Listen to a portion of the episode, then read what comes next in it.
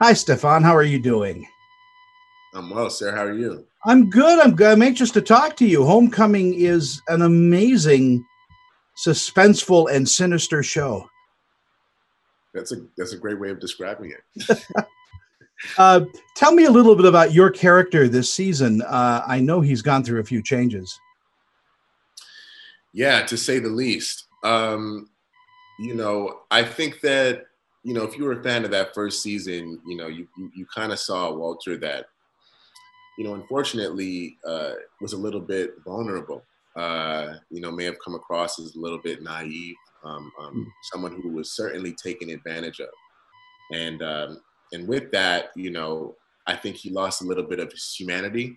Mm. Uh, this season gave me just an incredible opportunity to come back and and to really, you know, go on a journey to answer some of those questions that that uh, you know weren't answered in the first season.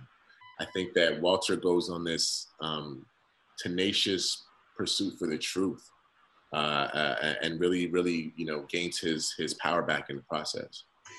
I would imagine that as an actor, uh, and I'm not going to give away any plot points for Homecoming. I don't want to ruin it for anybody, but as an actor, uh, having kind of a rebirth of a character in a way where, you know, almost like an amnesia, we'll, we'll call it that. I mean, it, it allows you to explore some different aspects of of, of Walter.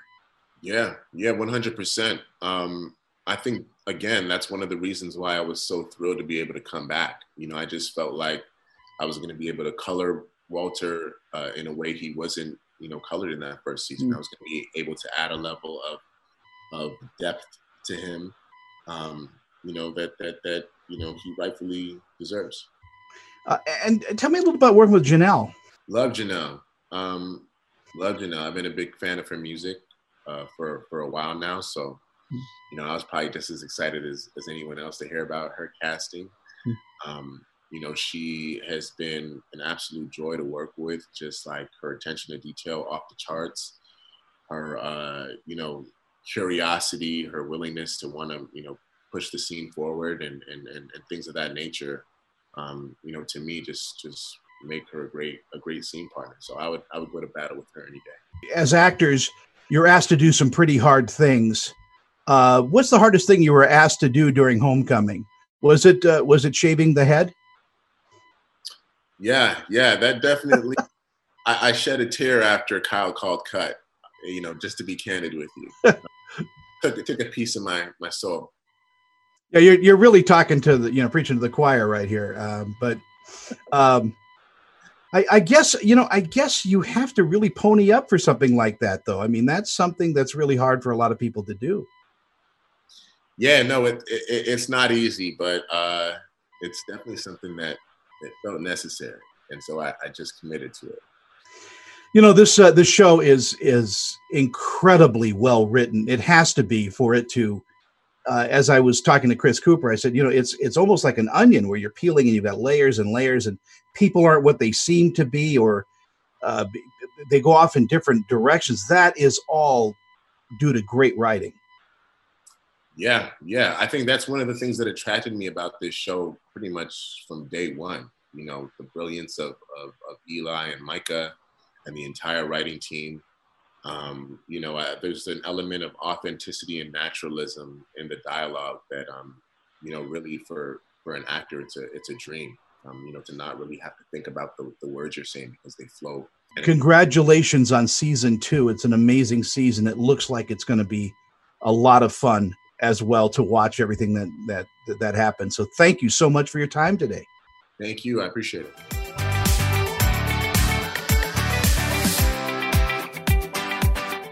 Hi, Tony. Hi. Hi, Tony. Hi, uh, Chris. It's great seeing you again, and uh, and Hong, uh, welcome. By the way, uh, it's a pleasure to talk to both of you, especially about something as well written and sinister as Homecoming is.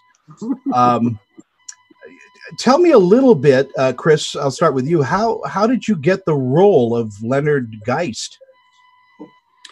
Um, I think it was simple as simple as watching the first season and just adoring really every aspect of it the the actors work the script the writing the pacing the soundtracks uh, half hour drama, which I think is pretty unusual. Yeah. Uh, and then to find out down the road that uh, for the second season, uh, you know, Julia was going to step out and we needed some new story and new actors to step in. And uh, to learn about the character of Leonard Geist, I was, uh, I, I was very hungry for that role. Yeah, it, it's it's a it's great to play someone that we're not quite sure about which side of the fence he's on. Yeah, I think you hear. Uh, I think you hear a little bit in the in the first season about about Geist, but we really know very little. And um, I thought it was interesting to work with uh, Mike and Eli on on how are we going to present Leonard and what is he going to be about? You know, so it was it was a really wonderful experience. Well, let's talk a little bit about uh, Audrey Temple because uh, uh, she's pretty pivotal, isn't she? Yeah, she is. Uh, I came on board the show in the first season. I met with Sam Esmail and the writers, uh, Micah Bloomberg and Eli Horowitz.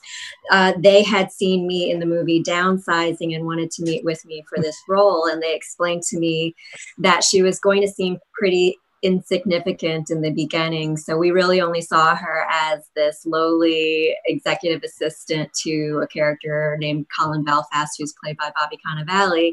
And it wasn't until that very final scene uh, in season one where we see her make a really big power move. I was completely flying blind in that first season. I didn't know much about my character at all or what mm. was motivating her, why she was doing what she was doing, and what her end game was. So it was such a relief to be able to read all seven scripts for season two ahead of filming. And I got to learn so much more about her and, and figure out uh, what all of this was about. In our final moments together, I know these interviews are really short. Uh, season one was magnificent. I mean, I'm I'm a fan of season one. Season two, you know, you, you're like like I said, you're peeling this onion, and there's layers upon layers. It all goes to the writing, and you've got some magnificent writers on the show. Really do, really do. I was, uh, you know, I, I had to convince myself that all this story came together and. Um, having seen, you know, having sat through the the second uh, season, it's a tight script. It's a tight tight story. Oh, thank you so much, guys. We're out of time, and congratulations on Homecoming, both of you. Thank you. Take care. Thanks, sir. Bye bye. you.